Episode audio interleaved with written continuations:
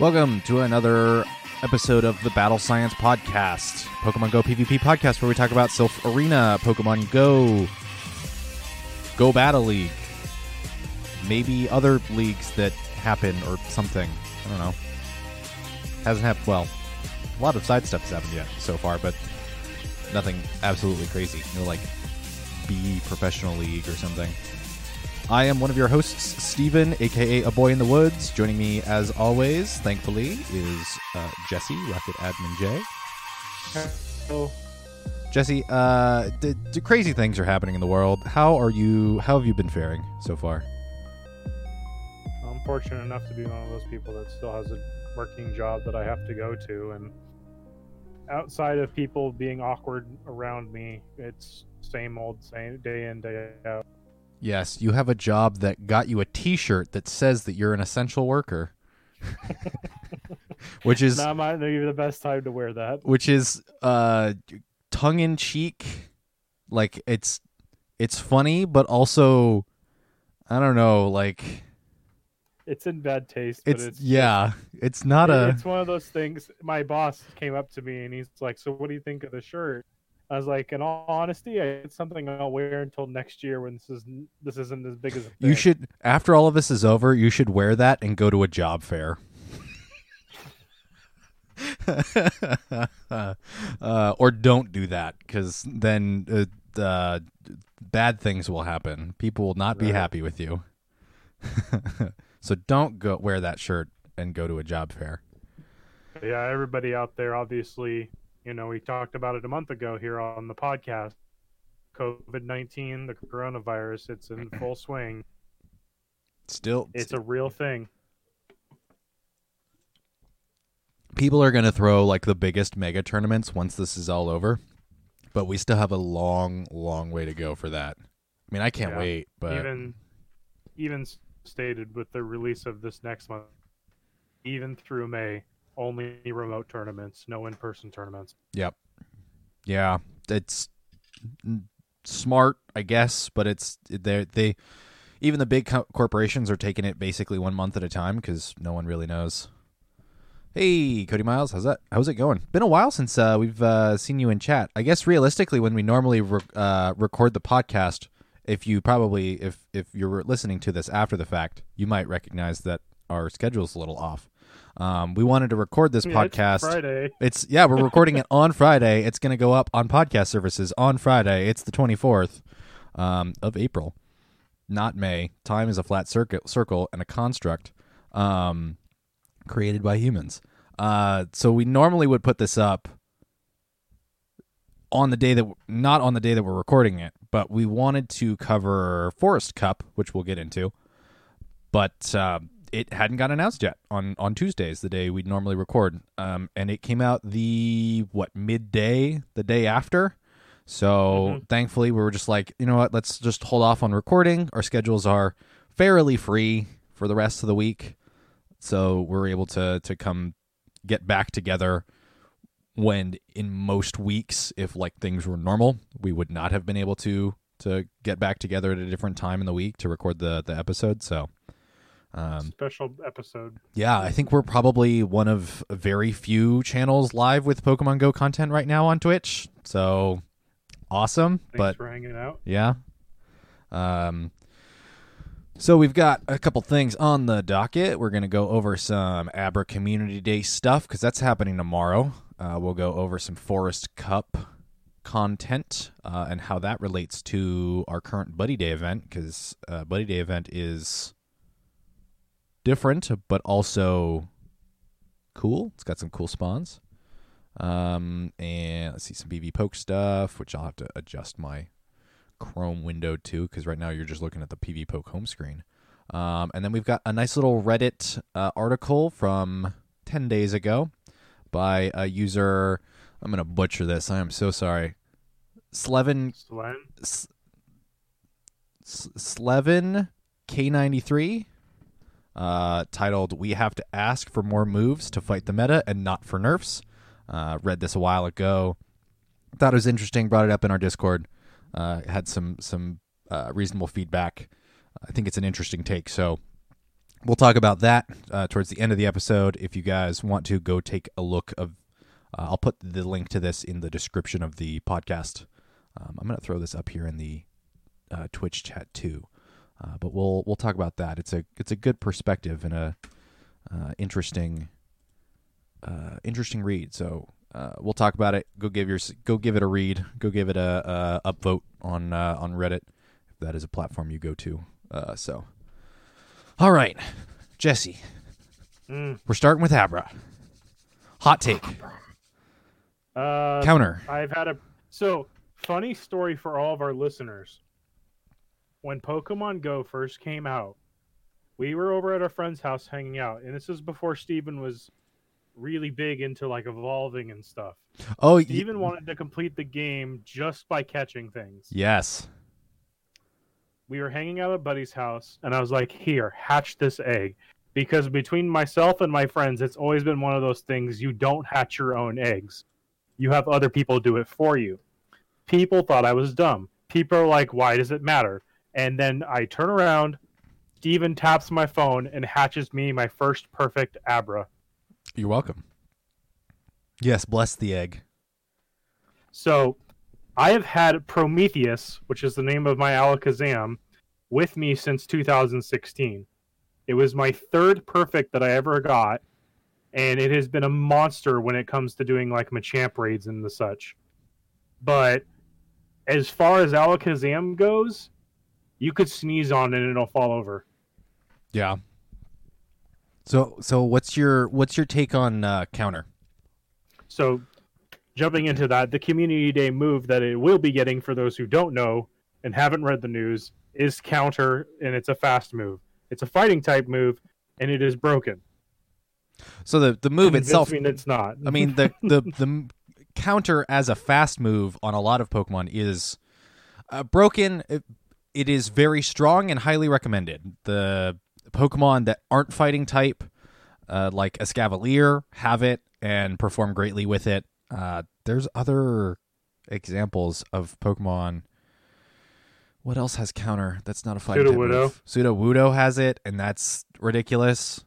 Sudowoodo is actually, in some cases, a really odd spice pick because of its moveset.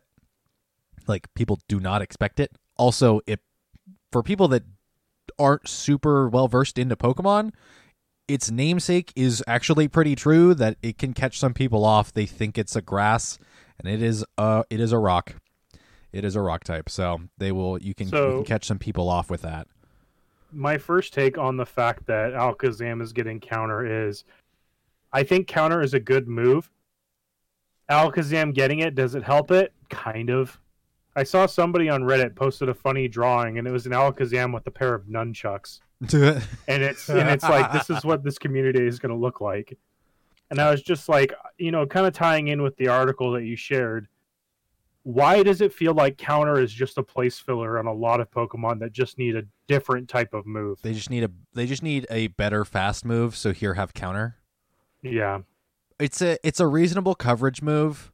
Its performance within Pokemon Go, it speaks for itself. Any of the core, if a core fighter doesn't have counter, or if a fighting type Pokemon doesn't have counter, it's not really relevant, because all of the fighting type Pokemon that have counter are a step above. Incredibly relevant. Yeah. I mean, you look at cases like Infernape, you look at Emboar right now. No one's using them because they don't have those moves. Mm-hmm. So looking at the event, I think it's going to be a great opportunity for people to get Abras. Oh yeah. I don't know if they have stated that they increased the catch rate yet or not.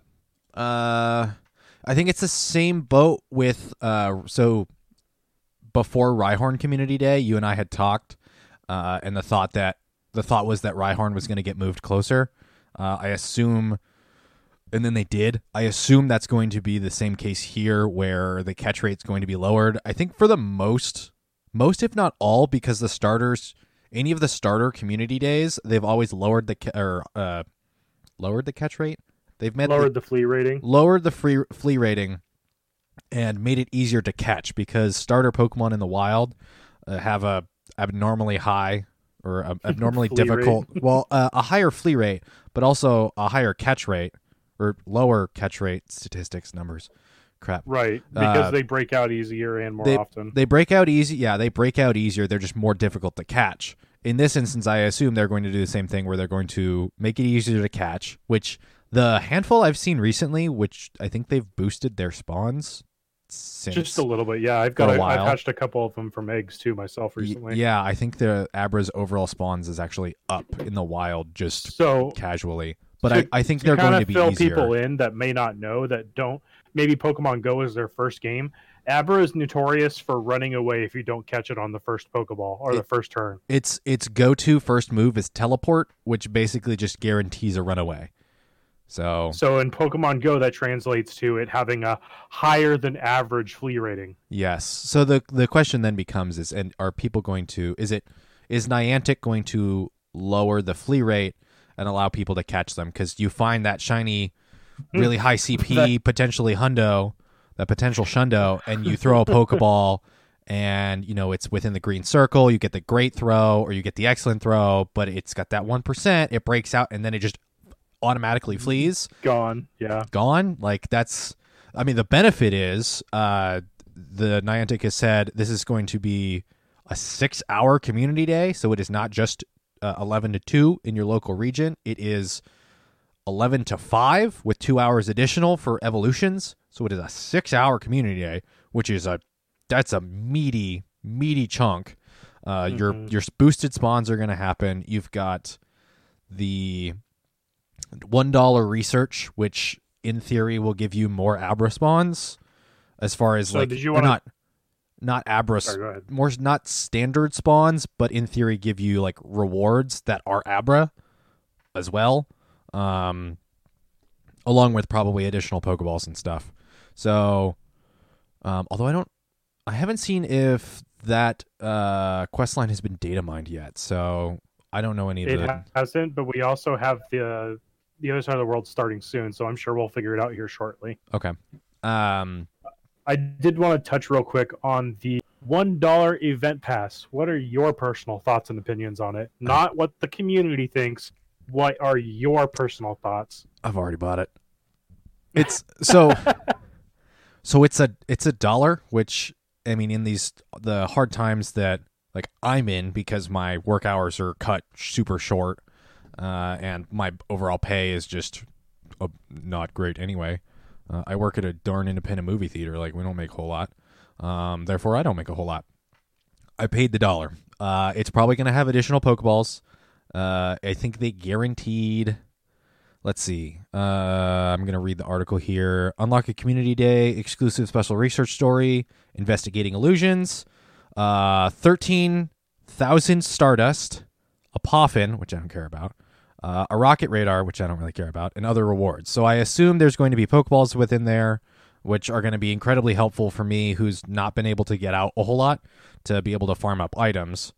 It's only $1. It's not like it's a $13 6-stage quest for a raid Pokemon early. As someone who did the Genesect research but didn't do Regigigas, I don't mind spending the $1 and getting a couple of bonuses and hopefully some more Pokeballs, some more catch items. So for me, I honestly don't mind spending the $1 either. One thing people have to remember, and we're not supported by Niantic. We're not supported by all these companies that we talk about all the time. But we're not supported by no one. You got to remember, these are people trying to make money too. Obviously Niantic makes maybe a little bit more than they're giving back, but that's up to you, the listener, the viewer. Take that at your own. In my opinion, $1 for an extra for an event helps them pay for work that they're having to do from home or not being able to work either way. Yeah. I think it's I've lost it. I think it's an interesting implementation. I'm a little surprised we haven't gotten these kinds of quests linked with Community Day earlier, because the Community Days are something that's consistently happens, and not that there's like a story within Pokemon Go, but I'm surprised they haven't tried to link some sort of narrative as to Professor Willow is freaking out. Why in the world are Squirtle just invading everywhere? Where did they all come from? Like, there's never been any sort of like instance of trying to explain what's going on or anything. So with community days. So I think, but you know, they have gone through and been like, whoa, this weird Pokemon's coming around and it's attacking with multiple types. And then it turns out to be Genesect is a really interesting concept. But they've never done that with Community Day. And I think I'll be interested to sort of see what quote unquote narrative they'd use for this. It being $1, like, again, like I play this game more than I do most $60 games. And this game is in general free to play. I don't often buy things from the shop. So realistically, like, what's $1? It helps support a game that, you know, I love to play, and, you know, we talk about and everything. And then, also, you know, complain about and have problems with, but you know, what game is perfect? Not making an excuse, just saying there are always going to be things to complain about. There are always going to be things to fix and improve, but maybe this $1 will help fix some of that stuff. I think my biggest sort of question is not on the pass. It's on why give counter to Alakazam, something that just doesn't survive for very long in the first place. It doesn't get stab from it. It's a move that's complete. It's not necessarily completely out of its wheelhouse. I think it's something that it would have had in the core series, in the main series. So it's not out of the question. It's not like breaking the game. Mm-hmm. It improves it in niche scenarios, and then in even more niche Sylph Arena Cups in the future, probably. Mm-hmm. I think that's probably what mostly it is. Because Alakazam with counter in Great League, in like say Go Battle League, is going to be better within Ultra and. Not necessarily Master, I believe. No, it was. We looked it up, and it works better for it in Masters because it hits things like Dialga and Metagross, right? So while resisting their moves. In Great League, it just doesn't survive. So it might be people might use it because Registeel is so common, but it's not That's going to be. One. But again, it doesn't survive as long, so it's kind of a bizarre move. So it's a lot like Blaziken in the sense that you bring it out to quickly either bait out shields or do super quick, super effective damage against something, but you have to recognize its squish. Mm-hmm. So it's a lot like Gardevoir.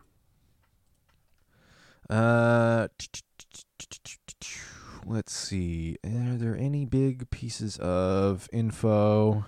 Oh, yes. Stardust. Oh, yeah. Pieces, buy them. Where is that? The bonus will be 3 times catch Stardust, which is absolutely bonkers. Your boy just dropped $10 for star pieces. If you have Audino from the Easter event in your research rewards, catch them. Because this is absolutely put on a star piece and catch those research rewards, those stacked rewards. So I know that's going to be one of the first things I do as well. So 3 times catch Stardust for 6 hours, which is bonkers. Unfortunately, it doesn't look like star pieces are going to be lasting any longer. No, they're just an hour. Are they just an hour, or is it 30 minutes? They should be an hour, I think, if the event says it. I don't see any. No, it doesn't. Oof. Yeah, so. Of course not. Yeah, so your star pieces are going to be, I think, 30 minutes. Actually, let me double check what the in-game rewards say. While you're looking on that, did you want a shameless plug for tomorrow? Yeah, sure. So the independent movie theater I work with, I pitched an idea to them to play games on Twitch to potentially get get to Twitch affiliate and raise some money, and that never happened.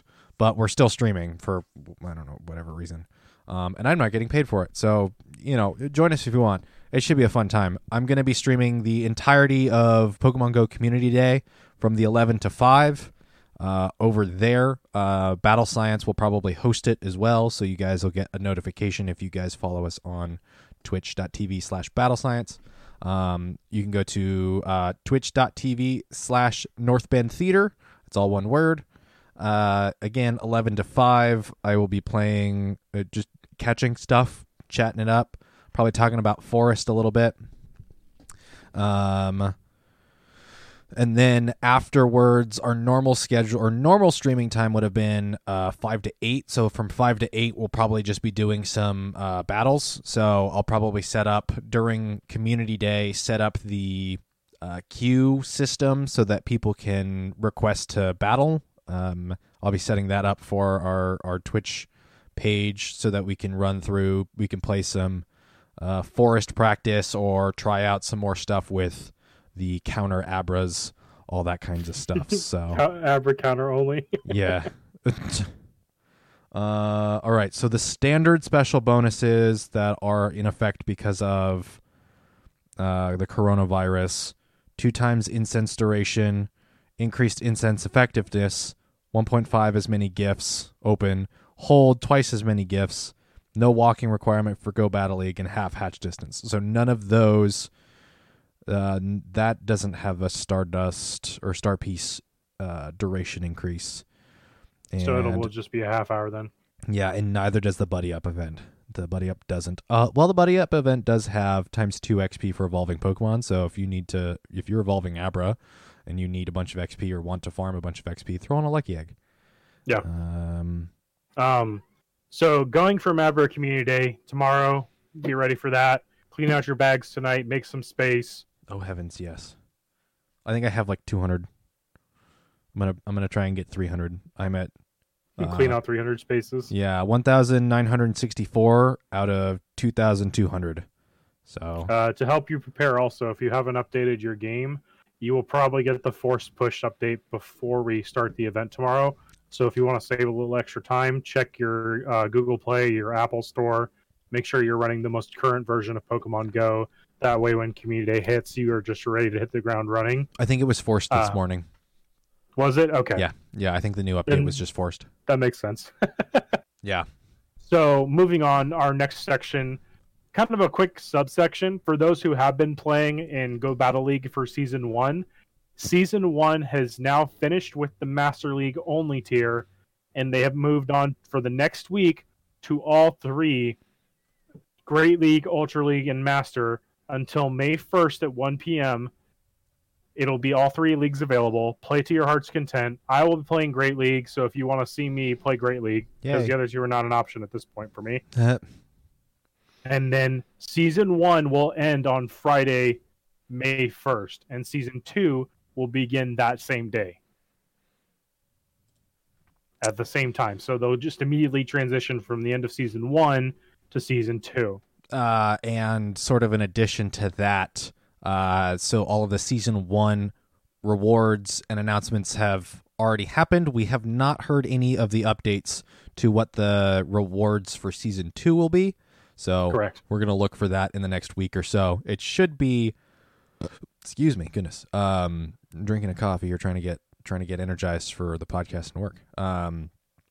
It should be, I'm going to say Tuesday, although part of my gut's telling me Wednesday, but I feel like Wednesday's a little too late. We'll probably get an announcement, Tuesday about what our Season 2 rewards are going to be. Check out all these rewards that I won't be able to get because I'm just not good. I don't even know if I'm ranked 7. The biggest thing is for people to reach rank 7, I think. That way you get your guaranteed elite TM. I think I'm ranked 6, but I don't remember. Okay. So maybe get a couple more games in before the season. Yeah, I better start playing on next week. Or this week. This weekend. Good heavens. Yeah. You want to talk about the friend event and how that relates to Forest Cup? Sure. I'll spearhead that. So as you guys know, we have the buddy event going on if you've logged in recently. bunch of fun stuff. Volbeat and Illumise, both regionals, are now showing up everywhere in the world. You can also find the shinies for those. Woobat is now being released for in the wild for the first time and is in 2K eggs. Can I pause you right there? Yeah. We're getting Woobat earlier than we're getting Shinx in the wild. I just want to remind people that Shinx is still not spawning in the wild and it's only in raids. Just a fun fact. Just a fun fact. Not so fun fact, actually. Pokemon such as Joltik, Feebas, Lillipup, and Eevee, and including Alolan Meowth, and Chansey are also spawning in the wild. And then those same Pokemon are also coming out of 5K eggs. There are some special exclusive research events for those as well. If you want to find out which ones give which Pokemon, head over to Sylph Road. They'll give you the research listing and list everything as far as the encounter rate, the chance of it shiny, what you have to do to get those Pokemon, etc., yada, yada, yada. Bonuses going on, like Steven mentioned. Your buddies are leveling up twice as fast. They'll take half the amount of distance to get a candy, and the effects of your friendship increase are doubled for the time being. There's been some sort of back and forth about the consistency of your friendship increases and all that stuff. Yeah. I don't think any of that's... If there's bugs going on, I haven't seen anything about them getting fixed either. Mm-hmm. So, I don't know. Of the funny things that what happened when this was announced, like one of my friends in my local chat announced the event, and I was like, "Hey, look, they're putting out an event saying we released this new content, but no one's using it. Please use our new content. No. Here's an event for it." Look at these statistics of we just announced best friends or best buddies and stuff. The percentage of people with best buddies is incredibly small. Hey, guys, why don't you do this thing? And then after the event, wow, that number really didn't increase. And it's like, are you surprised? Do you know the amount of interactions it takes to get to a best buddy? It's ridiculous. It's almost as much as getting best friends. It's like, what, 60 days of interaction or something? It's half of that, but still. Gross. Ew, gross.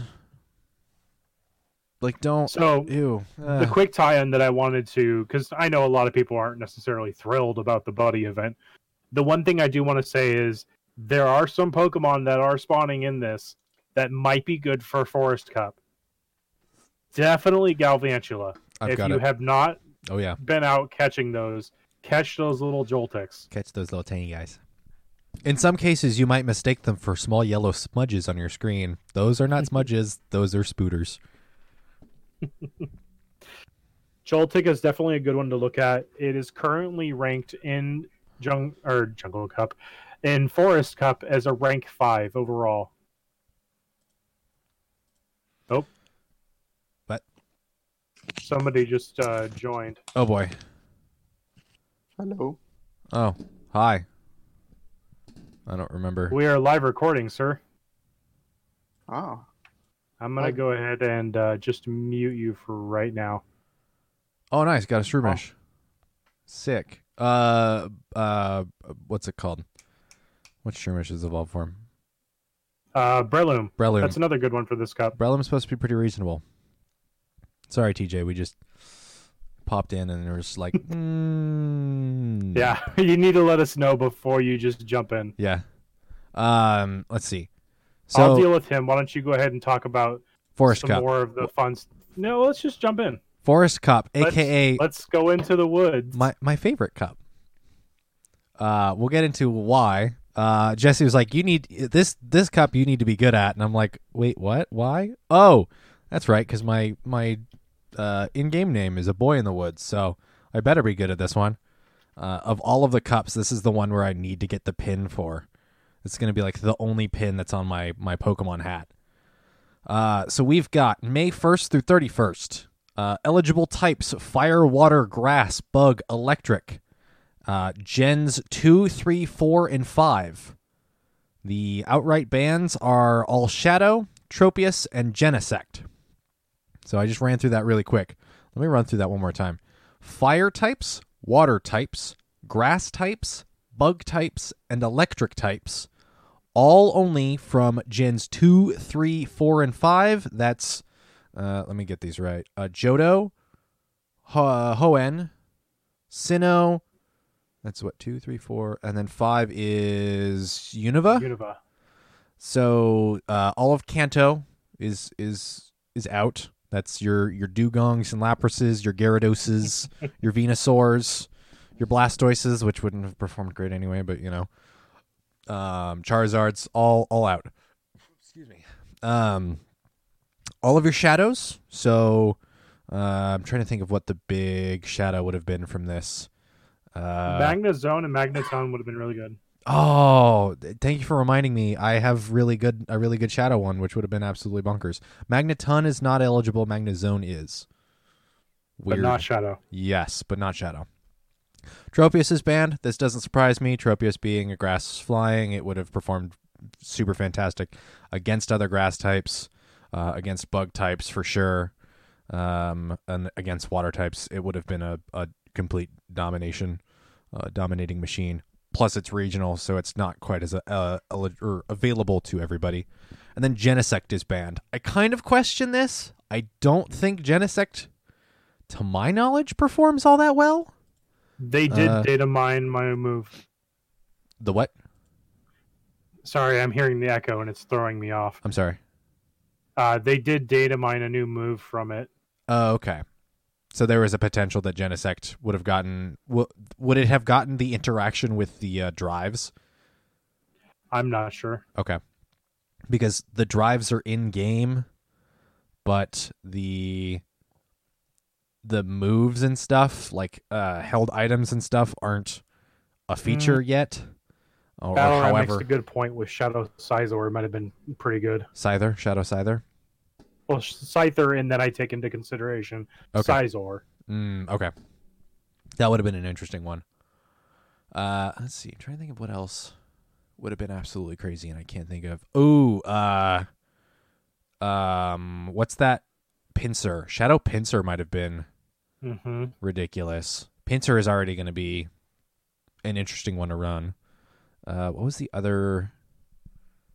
What was the Heracross? Heracross can't be shiny, or not shiny. Well, it can't be shiny. Not Shadow. Shadow. It can't be Shadow, but Heracross is also going to be a pretty dominant one. We'll get into more of that stuff shortly.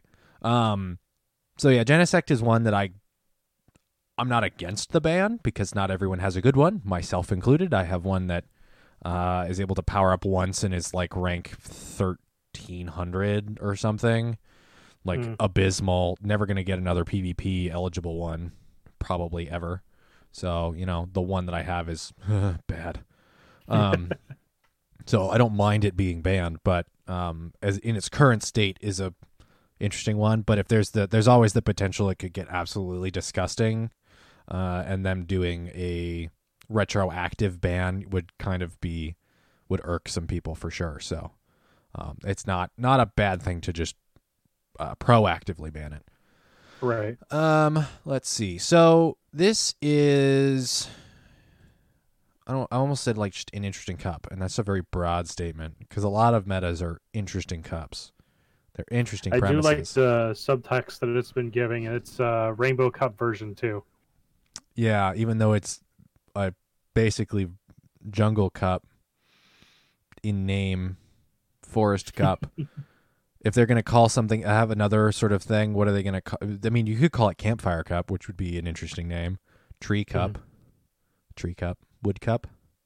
I don't know. When this actually got leaked like a day or so before it came out. So we were discussing. They weren't too happy about that. Yeah, we were discussing, we have a Facebook Messenger group, and we were just chatting about this. I was kind of questioning it. I was like, okay, why? So fire and water types are really interesting combo. So we've seen, what was it? Grass? Was it grass, bug, electric, and normal for jungle? Mm-hmm. Is that correct? So then the fire and water types are an interesting addition to this, that especially water, something that just objectively look at available Pokemon and the powerhouse that is the water type within Pokemon. kind of detracts from the rest of like the grass types and the grass bugs and even sort of like niche electric types. It's one of those things of like, great, now water types are going to be everywhere and they're dual types. So I feel like it kind of detracts from and makes me a little sad that like it's called the Forest Cup and grass type, while it's going to be very key, water type comes in. The water type and its diversity and stuff is going to come in and be steal some of that spotlight, unfortunately. So that's actually one thing I was sitting there and thinking in bed was, why is the number one ranked Pokemon for this cup a Mantine? It's something that lives in the ocean, not the woods. Yeah. Yeah, it should be in the completely different body of water. So while I'm not super happy that water type is in this and fire type, I understand the type matchups and stuff. Also, the limitations to what generations and stuff really helps sort of cement a different meta. Yeah, it's refreshing rather than the same, you know, the same six Pokemon every team in different metas. So if we go over to PVPoke and just the top five, Mantine at number one doesn't surprise me. It's performed well for a long time in metas where it does perform or it's been, you know, relevant. It's performed very well. So even going back to Rainbow, I think potentially even before, but if memory serves me right, it wasn't. I think it wasn't really brought up until Rainbow. Yeah. So Ferrothorn being up at second, being a grass steel, performs very well. The Bullet Seeds buff, 2-3 weeks ago? That helps it out a lot. And then one of my favorites, and this makes me so happy, is that Ampharos. Ampharos is coming in at number three. Y'all about to get meeped so hard, and I'm so happy. The... Not unsurprising, Dragon Pulse, its community day move, not as good, not super relevant. Unsurprisingly as well, Focus Blast being up there because it'll help beat out the steals and other things that, you know, need a fighting type move. Thunder Punch being a super spammy and having Volt Switch as that uber fast energy gain. Ampharos is up here at number three. The one thing to be careful on, its key matchups, it beats Mantine pretty heavily because it's double effective, or not just super effective, but quadruple sort of as far as it has double weakness to Electric. Yes, Mantine is double weakness. It beats Ferrothorn with a battle rating of 577. A 500 would be a tie. So it only beats it just by a little bit. So you do have to be careful. It's not necessarily a overwhelming win, but it is it can win in scenarios. So you do have to be careful. Or it wins consistently but narrowly. It's gonna beat out Blaziken. Blaziken's battle rating is around 612, so it'll beat it out again. It'll come close to a tie, but you will have that consistent win rate. Sunny Castform, another battle rating, 531, so it's a close one. And then Typhlosion. Typhlosion's up here. Typhlosion's at number 7, which kind of surprises me because Typhlosion's never really had a good outing in a meta. So it's always had to live in the shadow of the other fire types. I'm excited. I'm happy for it. I'm excited, but I'm a little concerned of like, okay, is it actually going to perform that well?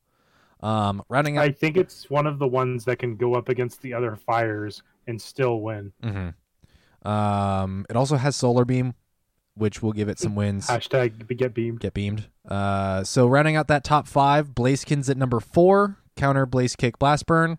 The Blaze Always Kick consistent. Yeah, that Blaze Kick is going to be. That's actually hilarious now that I'm looking at it. Because it's charge move usage percentage. Blast Burn's at 1. Stone Edge is at 2. Focus Blast at 3, Overheat, Brave Bird, and Blaze Kick's all the way down at number 6 with a 0% usage. Don't underestimate the Blaze Kick spam. It's disgusting, but it does have, with the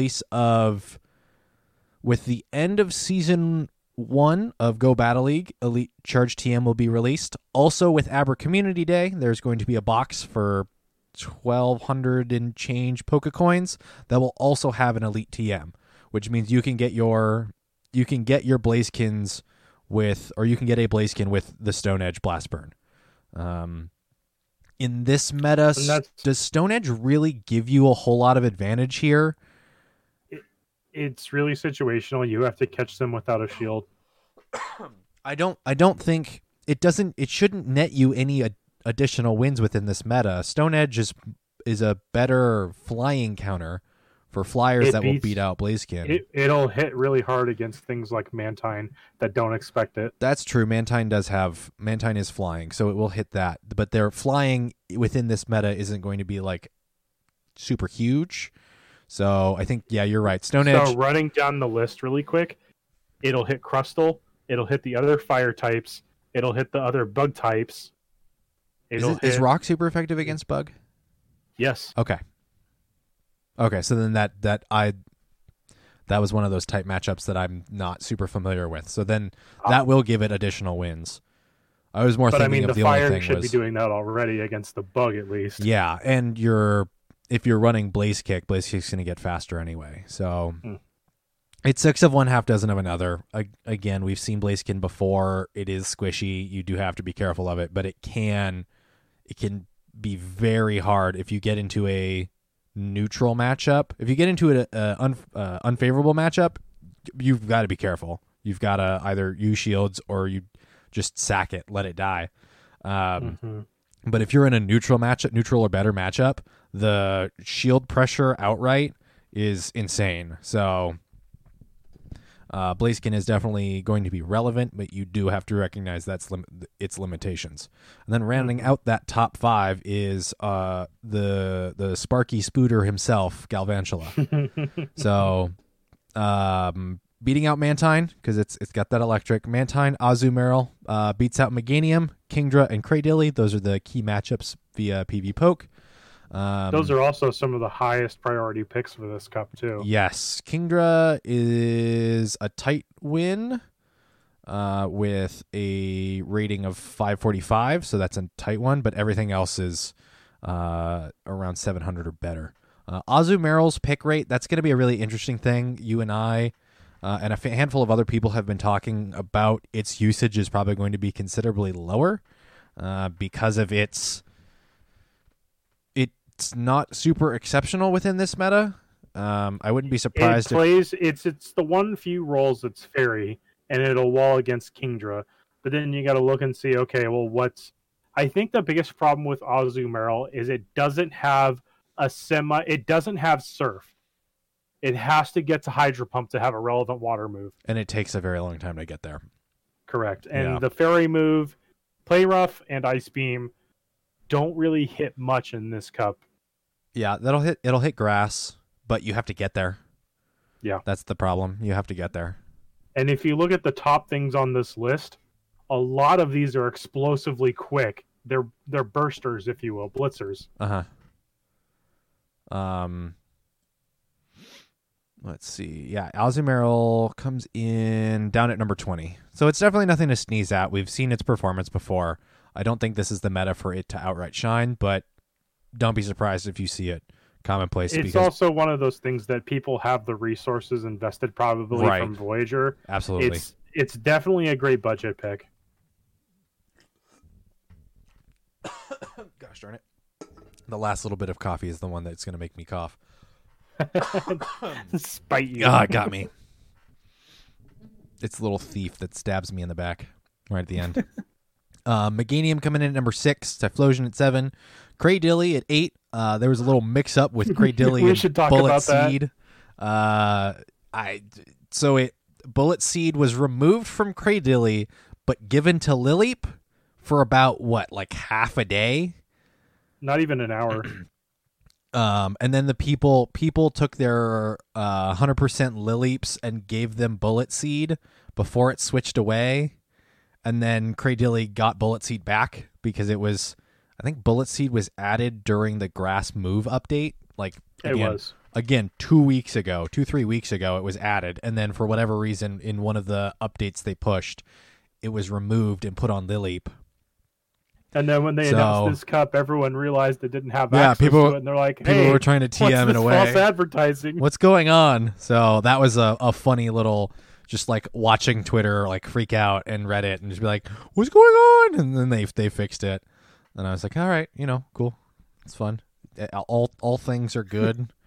At least I didn't waste any TMs. Yeah, I didn't look into it either. Swampert at number 9, and then Lantern at number 10. So that's those two. The ever persistent mud boy. Does not surprise me with the consistency of grass in this. You're definitely going to want to watch out. Sludge Wave though, as a move, is going to be used a little bit more. So take that one into consideration. Yeah, because it'll hit the bug and it'll hit the grass. Yeah. And then Lantern, a huge bulk, being the water electric. Fish. So yeah. Lethic fish. So I'm one of the few that probably can wall against Mantine too. Oh yeah. I'm happy Kingdra's in this as well. I enjoyed using Kingdra for the little bit. I enjoyed using Kingdra in Rainbow, and then enjoyed its what's it called? When it comes back, it's Octazooka rework? The Octazooka rework. It's Encore in, what was it, Timeless? Yeah. It coming back in Timeless. So that was fun. I'm excited to have it come back. The other one that I'm excited for is Caesar. Caesar should perform okay. Sunny Cherim is in here too, so I can bring in the fruit. This is the meta. I was saying right at, last week or so. I was like, okay, if there needs, this next meta needs to be something that's up my alley, because I'm losing with everything going on, not being able to go out and hang out with people and go PvP and just being stuck inside. Like, I need something that's going to energize me to be more active in PvP. That I actually want to go play.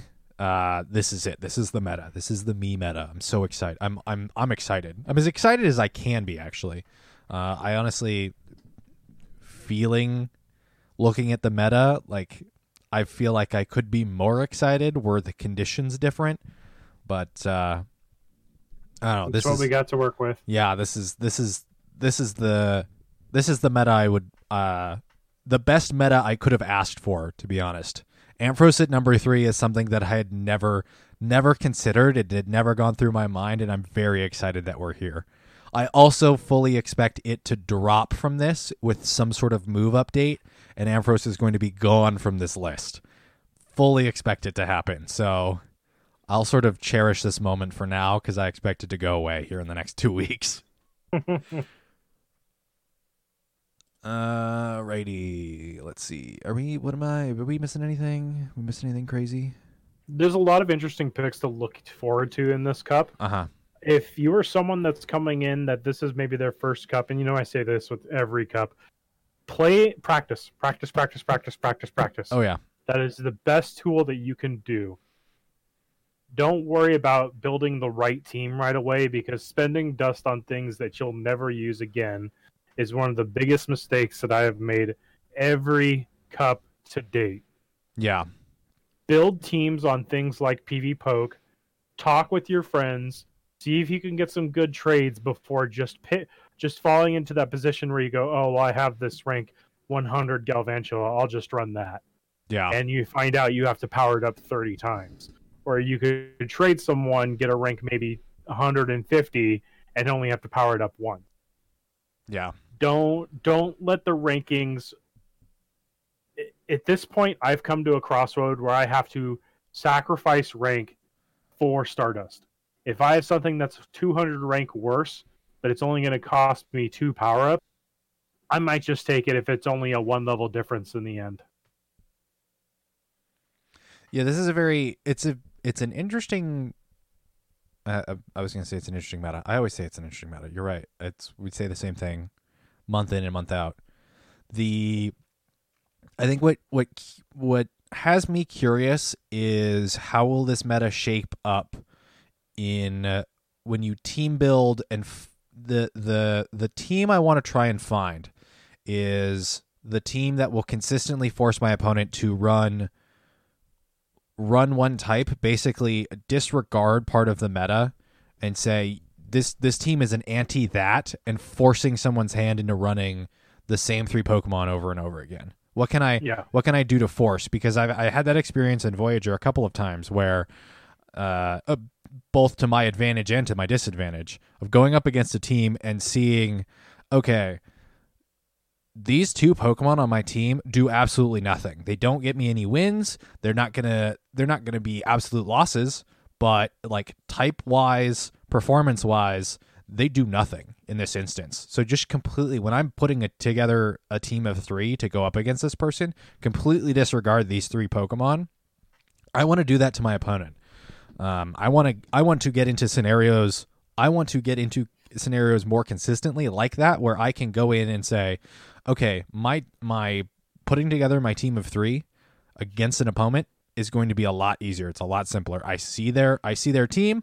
Okay, here's your biggest weakness. It happened in what was before Voyager, Toxic. Mm-hmm. I ran Staraptor. My first battle, I looked at their team and I'm like, I ran Staraptor and I ran Golbat, and I saw they were completely weak to flying. I was like, I ran double flying every match, successful every match, because they had no counters for it. I want to find that scenario, and I want to exploit that scenario more often. So I'm very curious to see what's that one type within this meta that you can push for, you can exploit.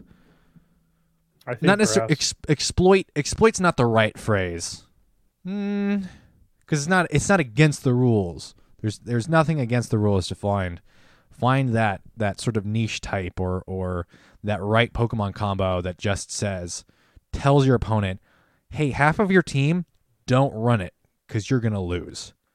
Mm. I also see that in some scenarios as well from other people's teams, just looking on the Sulpharina and looking at some of the high ranking players that are in like the Kirkland area and stuff, looking at Kano and Dobby's teams, looking at all of those guys and seeing their teams and being like, okay, yeah, I can't run, there's this type and this type within a meta. In no way am I going to touch either of those types within this meta, right? Because looking at that team performs that well. So yeah, I had enough of that. This team performs really well in Voyager. Voyager definitely changed in the two tournaments I played in. I was definitely running a team for day one, and as the meta was changing and stuff, and the competitors I was going up against, even in those tournaments that started like day one, I just didn't have the right team for it. I was running with, day zero, day one teams when they were running with teams that were better prepared and better composed for the meta, halfway through the month. So I want to find that better team. It's that team building and the team compositions definitely change throughout the month, and you have to move with it. You either have to look ahead, or you have to, as you're performing in tournaments, your team has to change too. So yeah. So for this cup, I have a few favorites, but again, these are things that I know I've used before, mm-hmm. things I've play tested with, things that I have powered up already, so it'll save me. One thing I did want to power up last month for Voyager, but didn't get the chance, is Ferrothorn. Yeah. I think this will probably be a cup that Ferrothorn will be the most common grass type. It is the one that consistently, because of its typing, does very, very well. You look at your big threats. You have Kingdra and Azumarill. Ferrothorn beats both of those. Ferrothorn resists both of those. Yeah, it's going to resist. It's going to resist electric. It doesn't resist bug, and fire is going to beat it handily. But yes, that's why water is here. The big counter for it is fire. Yeah, fire or fighting. Yeah. Yeah, it's Ferrothorn's one. Firefighting and bug, I think. Ferrothorn is one I wish I had a good one of, because I still don't. Even with the incense day, I don't have a good Ferrothorn, and I don't, because they're just not common and stuff either. Like, they don't spawn in the wild, really. So Ferrothorn's one that I'm just going to have to wait for, I don't know, community day or another bug event or something to get a reasonable one of. So, goodness gracious, I am sorry. So, fire type is another one, because I think Ferrothorn will be the one that everyone runs. You don't necessarily need to have a fire Pokemon, but something with access to destroy.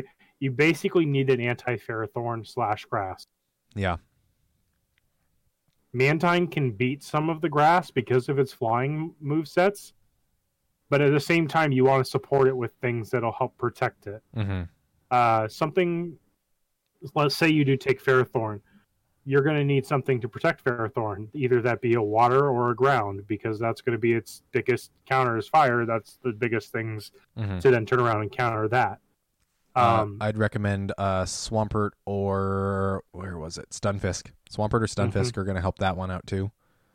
Stunfisk also, if the Mantine is running flying, will be able to beat Mantine. Yes. The Mantine-Stunfisk matchup depends on what Mantine has as far as moves. One other one is, obviously, Blaziken rated at number 4 is going to be one of the highest fire picks in this tournament. But it's, I can, without clicking on it, I already know the number one thing it counters is Ferrothorn. Yes. It is literally there to beat Ferrothorn. The second one up here is Sunny Castform, which is an interesting pick. Yes. That is another fire type that it's kind of a sleeper pick, and it, I mean, as you know, is a bit of an investment. Yeah. Yeah, you have to get it up to like 38 approximately. I think I already have a Sunny Castform built, so it's interesting that it's got Ember, it's got Weather Ball Fire, which isn't quite as spammy as I would hope, because Ember's energy gain isn't all that great. But it's got Solar Beam as an additional. And because it is such a high level, it and its stats distribution is pretty reasonable, so it does have a bit of bulk, which is helpful. Castform Rainy is right beneath it too. So, and actually the Castforms, as far as type diversity, are pretty reasonable. So Sunny Castform gets Solar Beam, whereas Rainy Castform is going to get Thunder as well. So it's going to Water, Weather Ball, and then Thunder. So both of those are actually pretty reasonable because they've got some decent type advantage or type diversity in their movesets. So two picks that I'm going to be looking at this cup that I think might be sleeper are Lampent. That's and Zebstrika. Litwick's evolution, correct? Yes. Nice. That would be an interesting one. I assume it's going to have Shadow Ball. No. No, interesting. Lampent has Amber, okay, Energy Ball, and Flame Burst. Huh. Interesting. The reason why Lampent is because it walls Blaziken. Because of the ghost. The fighting hits it for like nothing.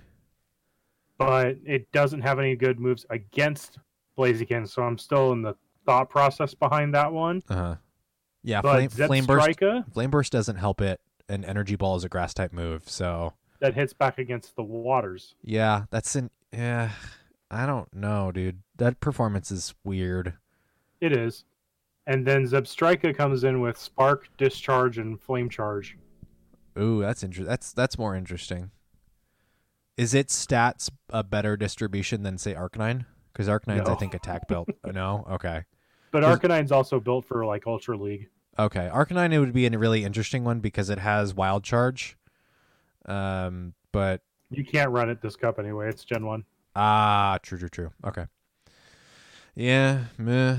That'd be an interesting one. Let's see if there's anything else that sort of stands out to me here. Electivire's up here. That's impressive. Thundershock, Ice Punch, Wild Charge. I do like Magnezone because it's steel. It'll also do the same thing as Ferrothorn, more or less. Yeah, it'll wall some things with the steel type. Jumpluff is up here, which is nice. It's good to see. It's going to be somewhat relevant. It's the Nootropius. Yeah. I got Bullet Seed. Did it get Energy Ball as well? Yes. Okay. that was Jumpluff has been something that has been in the back of everyone's mind. Of its stat distribution has been great. It's the moveset was holding it back for the longest time, and with the grass update, it really gave it a buff. So this is a meta where Jumpluff might be able to survive and thrive. Survive. Yeah. New mission update. Survive. Knife the watermelon. One that I was talking about early on was Breloom. Breloom, yeah. Breloom's coming in at number 30 with Counter Dynamic Punch and Seed Bomb. Also has Sludge Bomb and then Grass Knot, but Grass Knot's takes longer to get to, I believe. Yeah. So it's Seed Bomb and Grass Knot are the equivalent to Blaze Kick and Blast Burn. Is Grass Knot the move that dealt more damage the heavier a Pokemon was? In the main series, yeah. That can still be implemented, could it not? Because Pokemon have sizes in Pokemon Go. I think that's too much math for it to calculate. Yeah, maybe. That'd be really interesting. I'd be really interested to see that actually be implemented like the main series games, because then Grass Knot would actually be pretty reasonable in some instances. So, because at this point it's not. It is interesting to see all of the future. So Raichu being Pikachu and Raichu being the original electric rodents.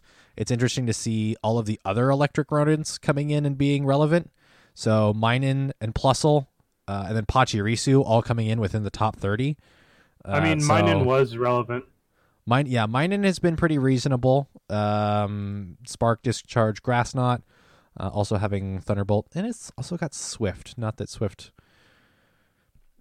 helps be in the main series because it never misses, but in this instance, like, charge attacks don't miss, so okay. And then Pachirisu, Volt Switch, Thunder Punch, and Thunder. So it's got that spam as well, which is awesome. It's regional though, so six of one, half dozen of another. Yeah. Let's see. Torkoal was one that I was seeing people suggest, but again, it is also regional, so yeah. What in the world? Caracosta? It's the turtle. Oh, it's the turtle. Okay. That's, what generation? Help me out. Five? Unova? Yep. It's one of the fossils. That's black and white, correct? Yeah. Okay. Yeah, for whatever reason, I know I played one of those titles, but for whatever reason, I have like complete amnesia when it comes to that generation and playing that game. I think it's a water rock turtle. I think what I did when I played that game, I was basically just like booking it one end, like not speed running it, but like going from one end to the other and not like fully enjoying it as a Pokemon game, because I can't remember like half of the decks from that region. So, like X and Y, what's that region called? Kalos. Kalos. Once we get to there, I'm gonna know nothing. I never played an X or Y, so I'm gonna know none of those Pokemon. But like half of Gen 5, I don't remember. So yeah, big oof. So Cherim coming back. That's awesome. So Cherim coming back with Weatherball Fire. Grovile's up here. I think Sceptile was up higher. Sceptile's going to be Growl. Oh, it is. Okay. Sceptile would be an interesting with its moveset. Sceptile should be very interesting. Leafeon is up here within the top 50 with Quick Attack as its recommended fast move over Razor Leaf. I think it's just better for energy generation. Rambling Rabbit says, "Give me Aegislash in the chat." Oof! I feel you. I feel you. That'll be a really interesting implementation, sort of looking into the future because of its form change. To be honest, because like Castform can't change, you're gonna have two different versions of Aegislash. It won't be able to form change in game, which they'll is gonna probably be really... give it the Deoxys treatment. Oh god, that's now that I'm thinking about it, that just sucks. That just like deflates. It deflates me like a balloon. That sucks. I mean, good thing for the defensive form. Like, it's going to be absolutely bonkers. It's just what Steel Ghost. Wait for that to be a tier 3 raid boss. Oh, God. Look at that. Max it out. max out a hundo and stick it in gyms and just watch people cry. Oh God, because fighting would be super effective, and fighting does absolutely nothing because it's ghost still. So fire it is. Oof. Yeah. Now I'm sad. It's gonna have to be in two different.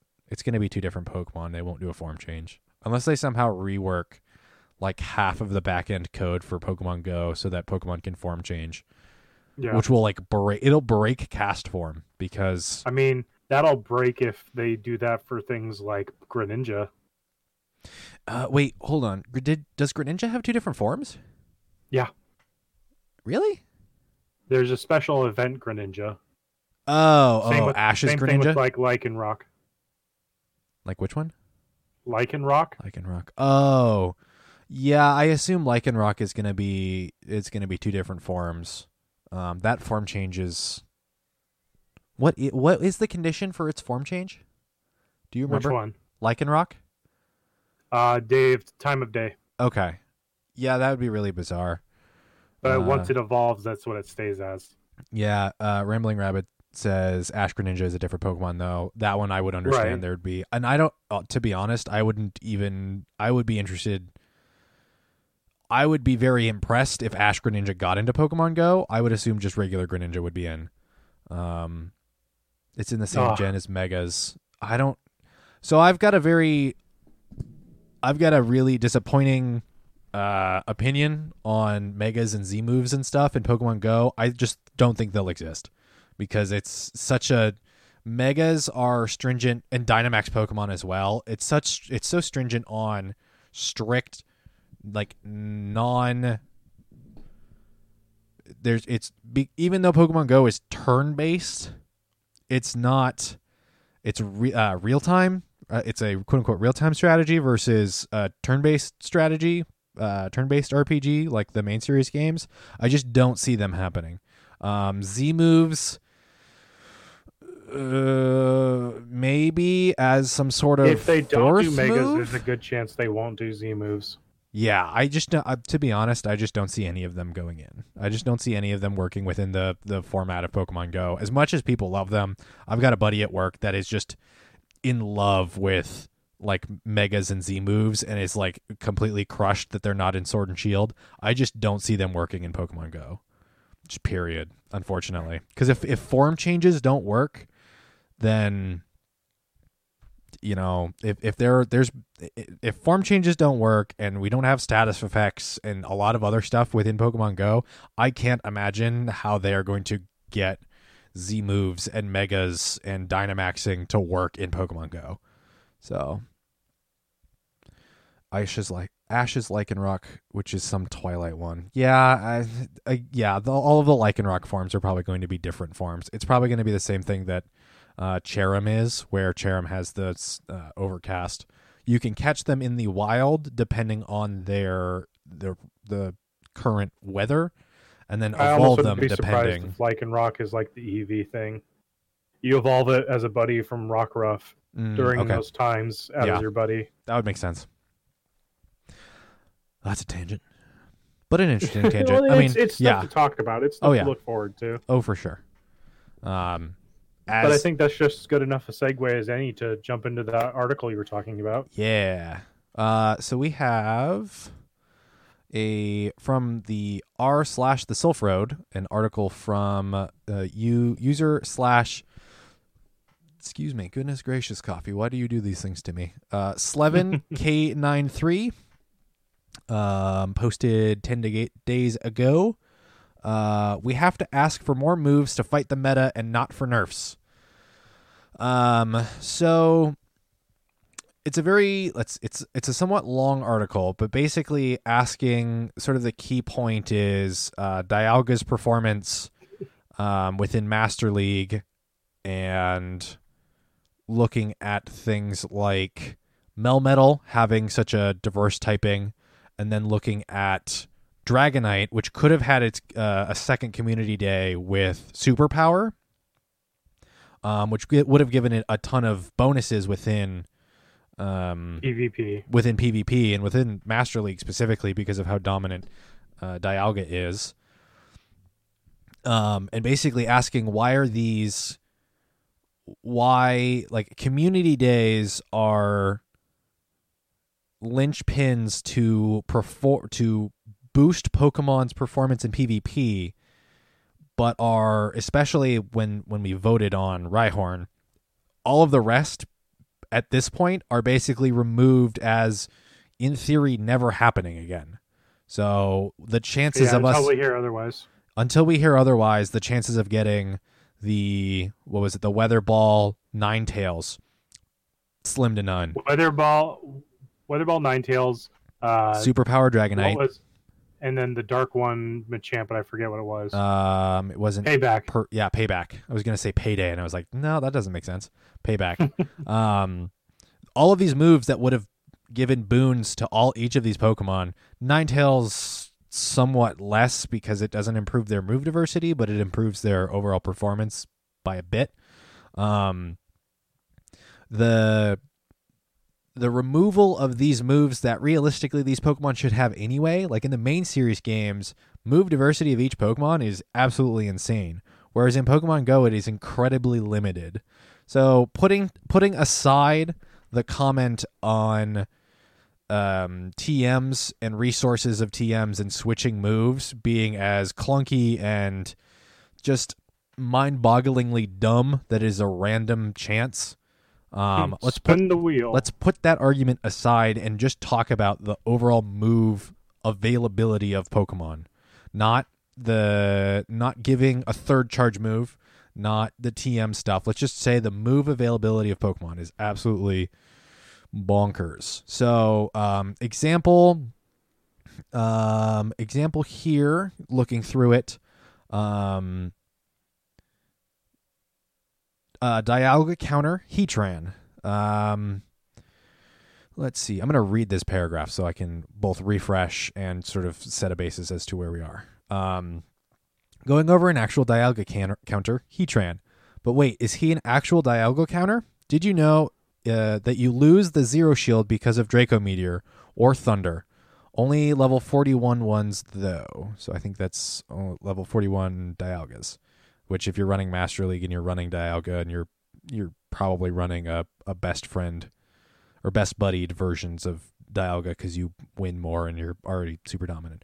Besides the fact, are you aware that DB? Which one's DB?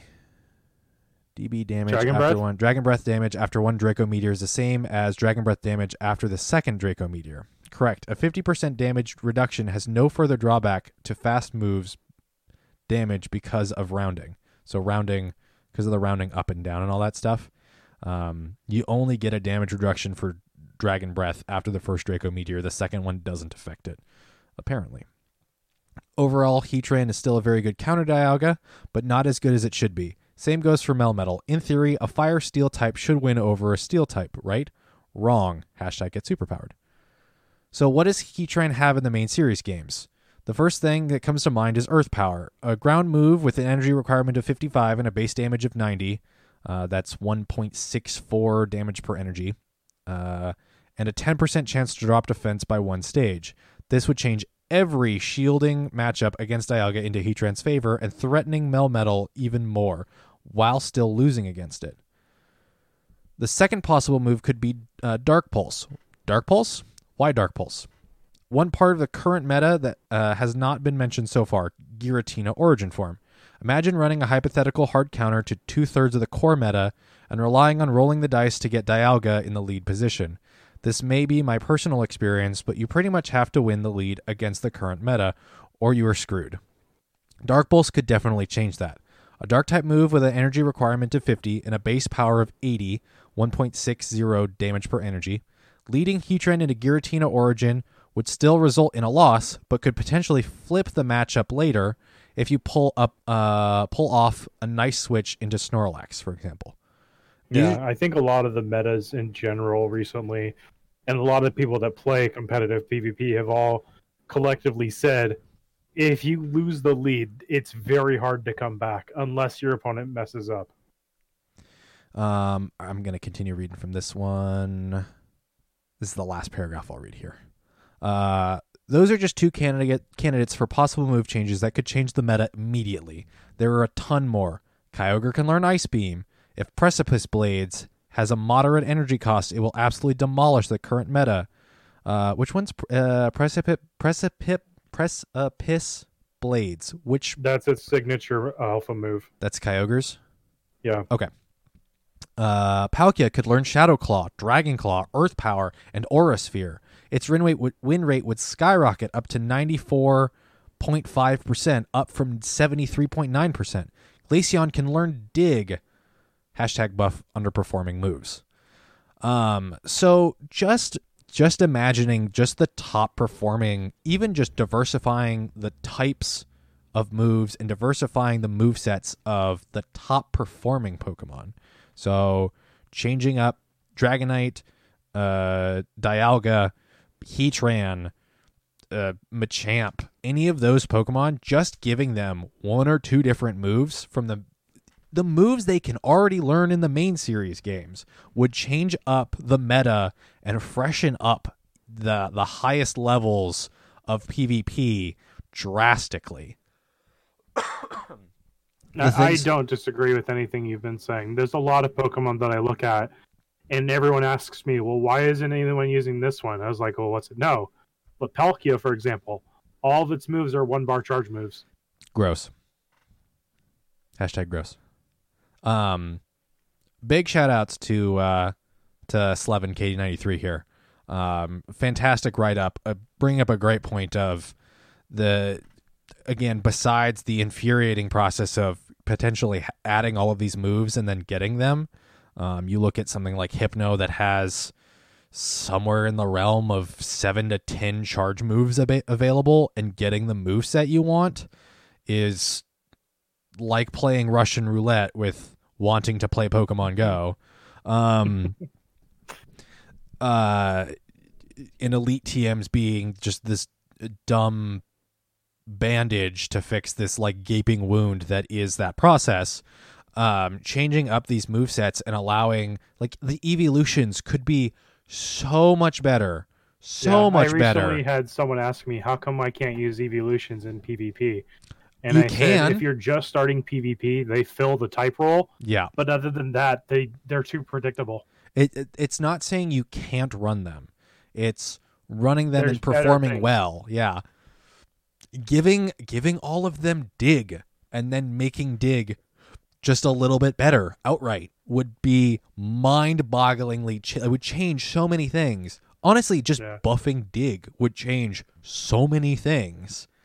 There was what was it? I did a typo. It's like, what other moves could the Eeveelutions get that would make them better?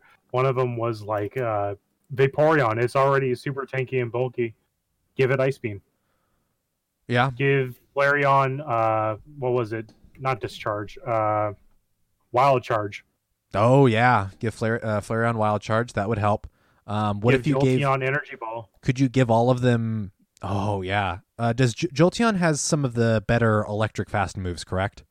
Yeah. Would you give Skull Bash to any of those? No. Okay. Giving it to Vaporeon or Umbreon would be disgusting. Okay. I'm just thinking of like Jolteon and Flareon would probably love that. Hashtag Will-O-Wisp. Yeah, Will-O-Wisp. Any, the electric typing, unless the electric type Pokemon is bulky, like giving a move that has that sort of status effect or the defense debuff or something, would be super amazing. Like what if, sort of going off on another tangent, if paralysis just sort of lowered the overall energy gain or something, even if it was by like 10%, slowed down fast attacks, that could be catastrophic. I'm more thinking of because like things like Charm and Confusion are already like butt slow, to use an odd phrase. They're already really slow, but imagine slowing them down. They would still do the same amount of damage. Just imagine if the energy gain, because getting to charge moves are like the bread and butter for a lot of Pokemon.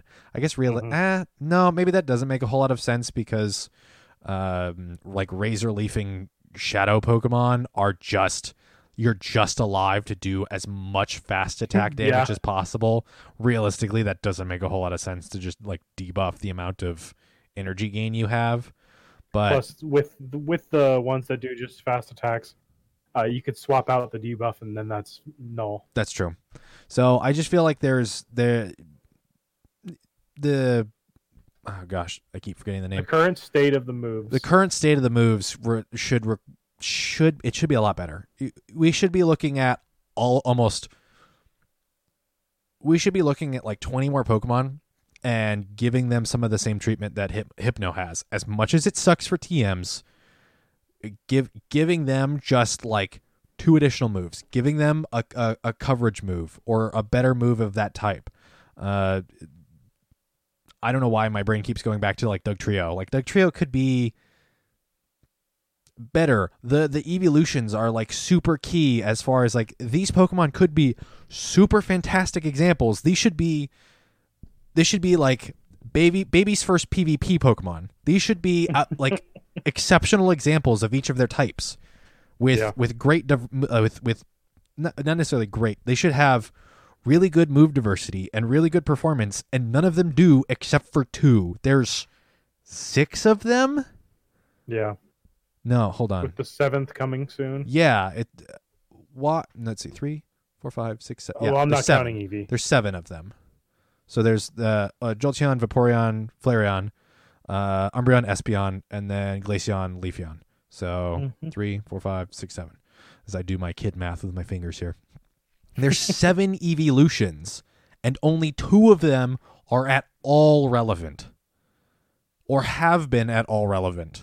This meta, Leafeon might actually be pretty reasonable, although the leading it with Quick Attack as its fast move makes me question the sanity of some people. Who knows? Maybe Quick Attack could be better, but just looking at like move diversity. What was the Pokemon? I was like, I was looking at a Pokemon within this, and I was like, how do you have that move? Someone got a really good move, and I was like, oh, just looking at cast forms. Like, why does it not even... The cast forms have coverage moves. Cast form Sunny has Solar Beam. Cast form Rainy has Thunder. The Eeveelutions have nothing. They have nothing other than their type and then normal type moves. They are reliant on resort, or Last Resort, which in the main series game, realistically, Last Resort should do absolutely nothing. Like within this game, like Last Resort should do nothing because it only does damage if all of the power, if all of your uses of all of the other moves are gone.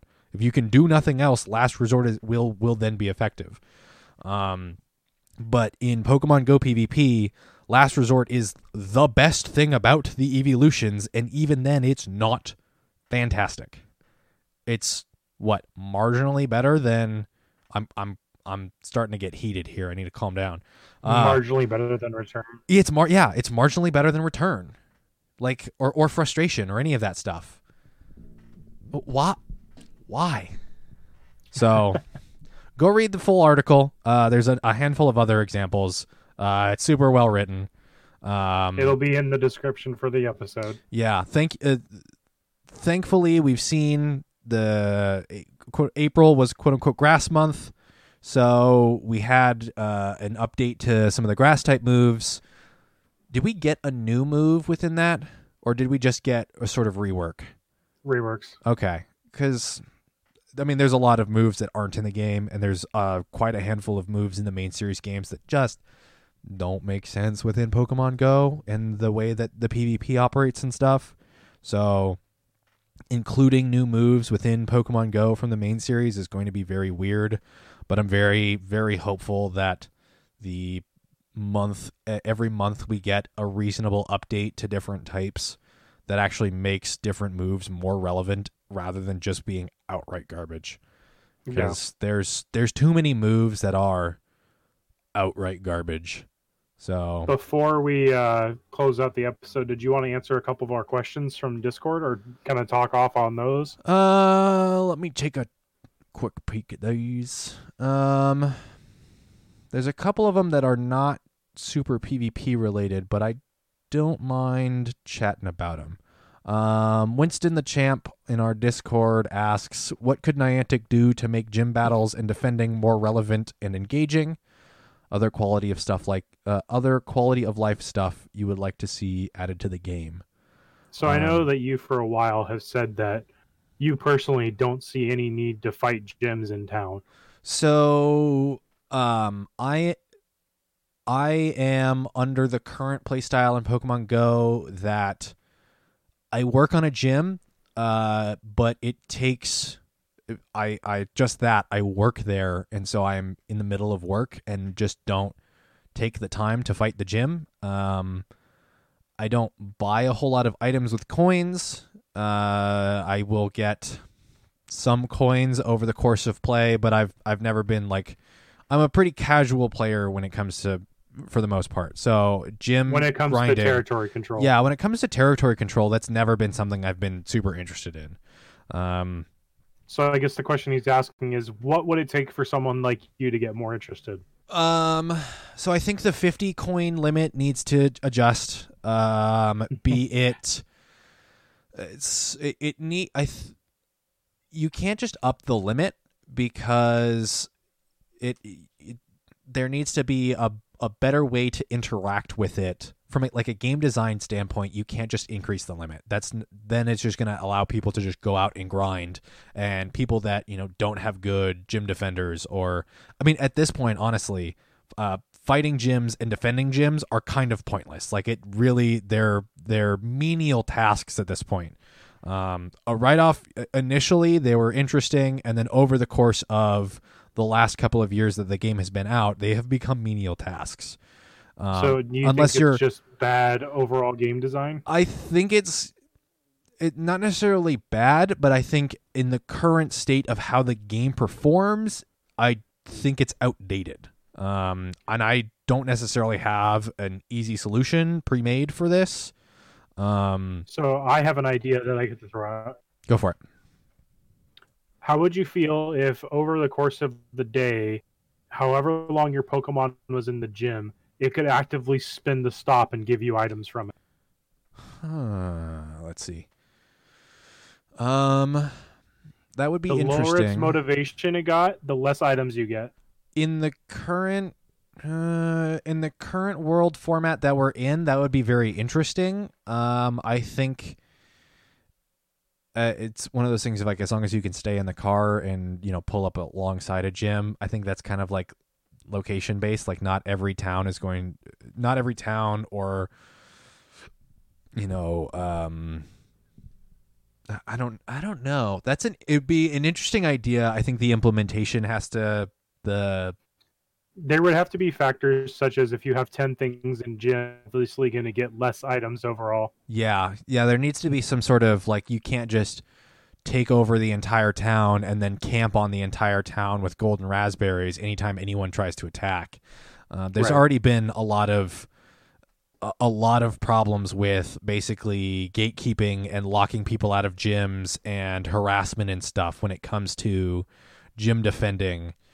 And such within Pokemon Go, and it's always terrible to read any of those threads online. How would you feel if they started putting Team Rocket in gyms? That would be more interesting, to be honest. That because it would give you, say 3 grunts and a leader. That would be really interesting, and then. You could catch one of their Pokemon just at random. You can catch one of their Pokemon each day, and you would get, say you would get better items or something every time you spun the stop, depending on how far you gotten in that fight. That would be a lot more. That would be a lot more active. That would be kind of cool. Although then it would completely outright. Actually, you know what? I think I like that a lot more. And then depending on how far you go in that chain, it can give you coins. So say you can get, you know, 10 coins if you beat the leader. And then you can go do that for a maximum of 100 coins a day, which means you have to go to each of the gyms and beat the Team Rocket people that are there. Mm-hmm. I like that. That's and it could still count as the rocket stops. That's genius. And you still get more items from having your overall interactions will still stack. So if you have a gold medal from a gym, you'll still get more items. It's just that your consistency of beating the rocket leaders throughout. Dude, I think you just solved it somehow. Like, have you been thinking on that? That's another cool thing too, is if you have a prestige in the gym, maybe you do more damage to the rockets. Oh, that would be interesting. Do have you been thinking of this for a long time, or did you just come up to this? Because this is like genius. I just thought of it. Okay, because that is amazing. You should like write some of this up and then like post it on the Reddit or whatever. Because that's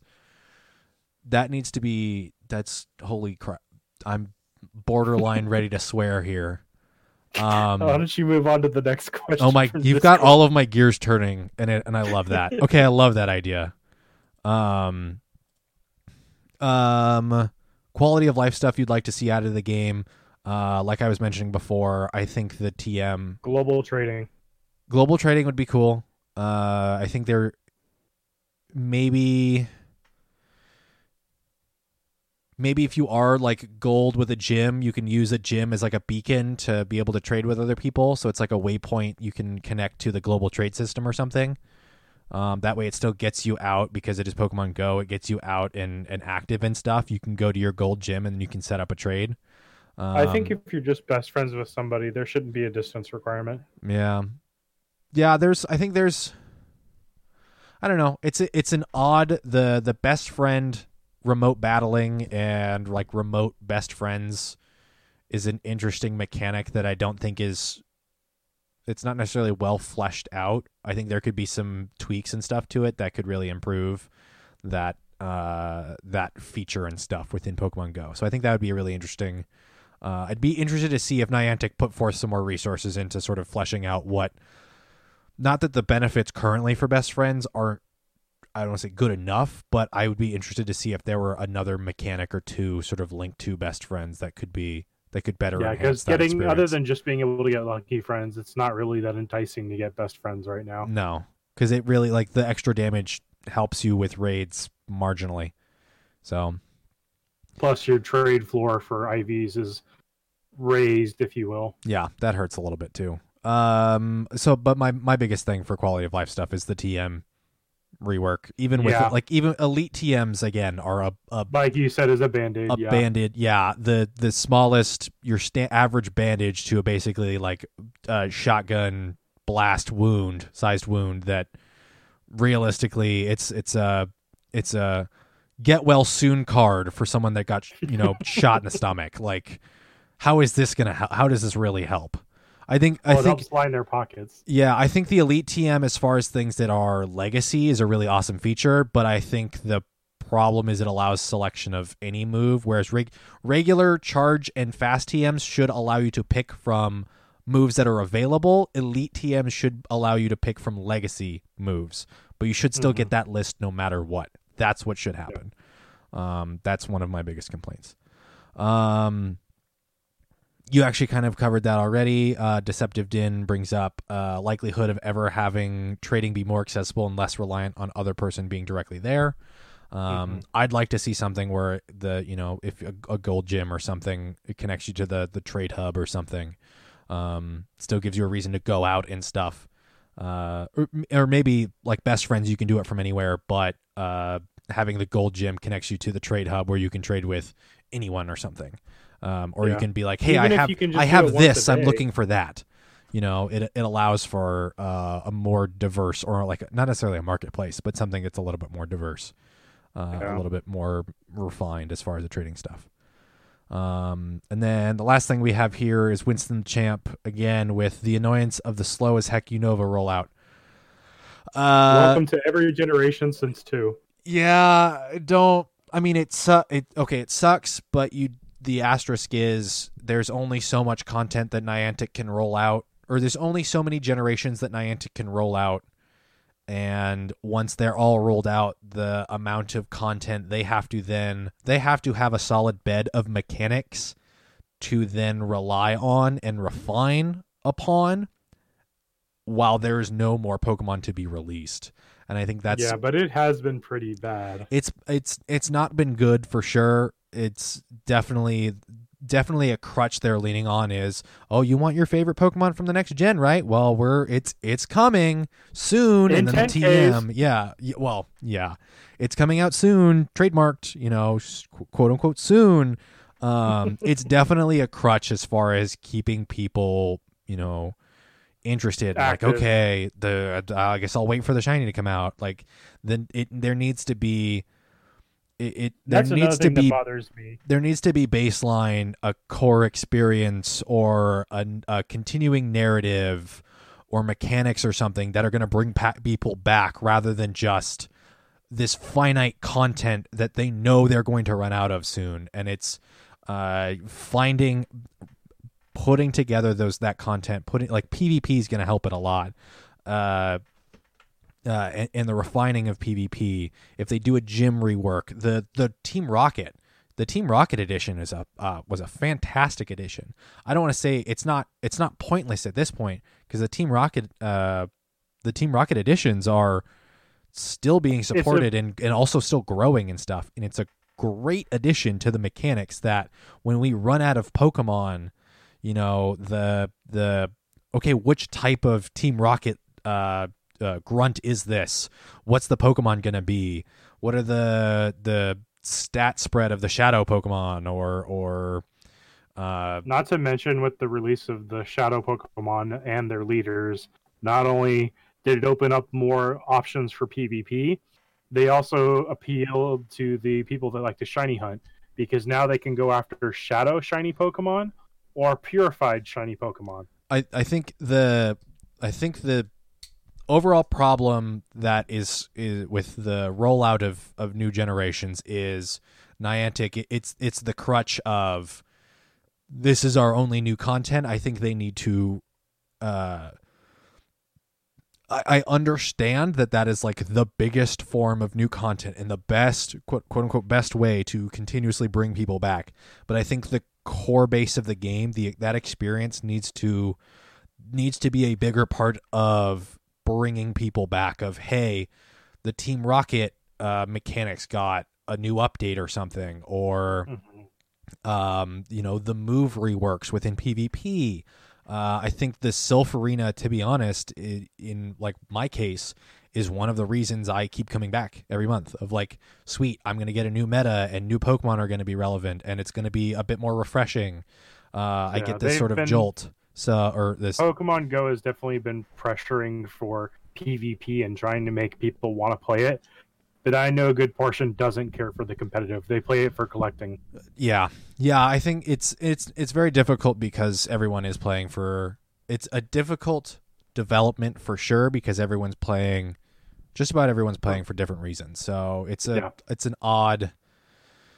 It cannot be easy within the development, and like, even especially now with everything going on and everyone remote, like where I work, like things getting done the communication is very difficult, and we're, you know, 5 people, there's 5 employees, and communicating and like, I didn't realize we were going to roll out like rent movie remote stuff until it was already out. No one told me. The communication is hard.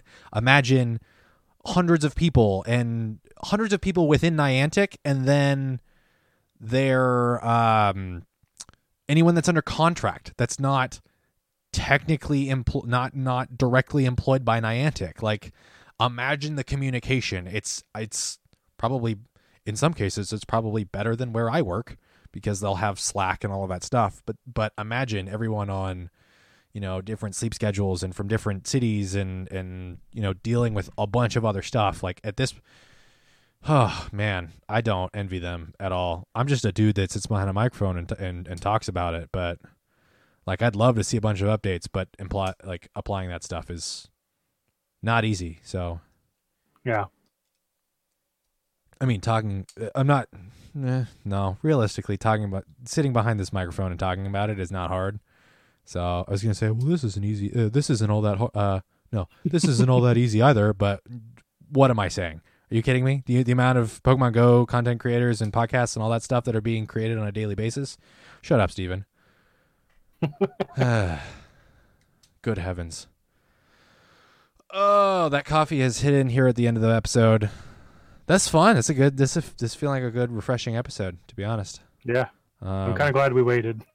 Oh, yeah. Yeah. That, I mean, that's the one thing we've encountered before of we record the episode one day or we record the episode on Tuesday and literally like I think we've had it happen once where the meta is released literally an hour after we wrap. And then in other instances, we've had it, the meta's announced a day or 2 days after. And it's just, yeah. It's like, because we're every 2 weeks, it then is like, okay, cool. We get to come at this info so much later. And it kind of sucks. So, I don't know if we would ever go weekly.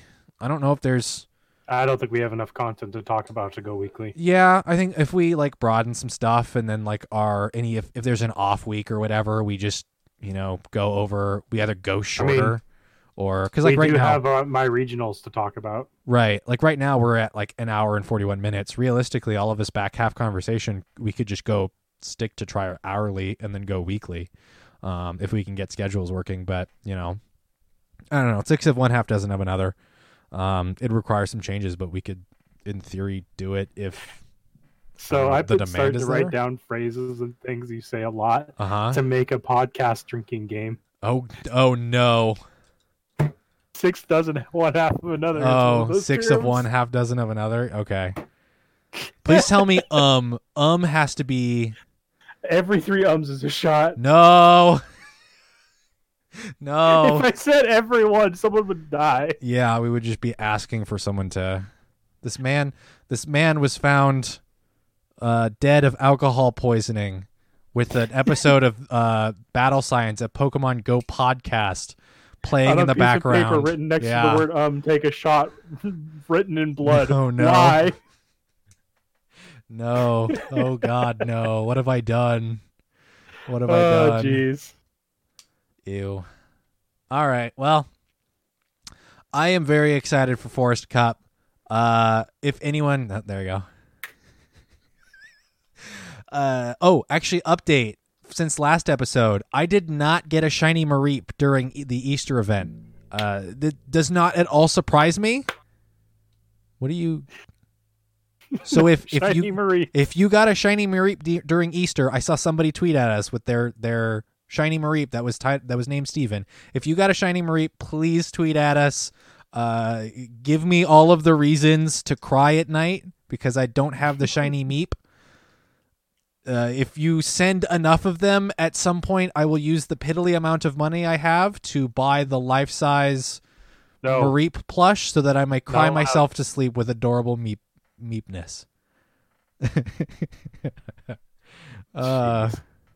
I don't know, something. I will get that shiny Meep at some point. It's going to take a very long time. Or another event. Yeah, I still don't have shiny Aeron either. Like, ugh, gross. Ugh, goodness. Like, I see enough shiny Aeron. Or I see enough Aeron. I see enough other people with shiny Aeron. And it makes me very sad. Oh, well. All right. All right. Final plug before we scoot. And this gets uploaded onto Podbean. Tomorrow, Abra Community Day, check in. Battle Science will host it, but if you're looking for the direct channel, twitch.tv/North Bend Theater, I'll be streaming the entirety of Abra Community Day from 11 a.m. to 5 p.m. I was about to say 11 to 5 p.m., and that would be like a really odd time frame and just like break time. Might as well at this point. Time is a flat circle. Come 11 to 5, come hang out as I catch Abra and shiny Abra and maybe less shiny Abra than I caught shiny Sentret during the what's it called? The incense event. We'll find out. Come hang out the full duration. I'll be there chatting. We'll probably talk Forest. We'll probably talk Abra. I might play some Pokemon Sword during, depending on how the Abra spawns are. I'm like 6 Pokemon away from completing my Sword Pokedex, so who knows? Maybe we'll do that too. Check out our streams some more here, twitch.tv/battlescience. If you're listening to the podcast on podcast services every 2 weeks, we might be doing some more content here. I need to get some stuff done personally before I work on additional content, but this whole quarantine stuff is I'm seeing all these people doing awesome content, and I'm really sad that I'm not working on some more cool stuff for Battle Science. So that's gonna happen at some point, I hope. So look forward to that. You can send me tweets or send twitter.com at battle_science. Send tweets to us that say, "Hey Steven, are you getting your stuff done? Are you going to make more Battle Science stuff?" And I don't know, that'll either push me further into the spiral of depression or motivate me to get stuff done. So, we can roll that dice together. Six half a dozen. Six of one, half dozen of another. It's gonna flip. We're gonna flip this coin. Are you feeling lucky, punk? The caffeine is hitting very hard. Am I missing any other plugs as I take a deep breath and try to calm down? Nope. Okay. Twitch.tv/battlescience, at battlescience on Twitter. This episode coming up shortly on all podcast services. Share it with your friends. Same day it's recorded. Get ready for the Forest Cup. We're going to have fun hanging out in the woods. Woo! We can't do it in real life. Send me them sick dominations with Ampharos, please. I am so excited. It is my lifeblood. Direct inject Ampharos footage into my veins. Newsfeed. Huh? Newsfeed, not veins. No. I don't know. I mean, at least it's better than directly injecting Lysol or bleach. Oh my gosh. That's the only thing you'll hear me talk about that. Yep. Go have fun with Forest Cup. Go make some teams. If you've got some spicy picks, let us know. I'm totally down for it. As long as those spicy picks include Ampharos. Oh boy. Abra Community Day, go have fun, come hang out, all that fun stuff. And we will see you guys out there on the battlefield. See you out there on the battlefield. We don't episode this pot. Wow, this caffeine is hitting different. We don't edit this podcast. All these flubs are in here. We'll see you out there on the battlefield. Woo! Bye.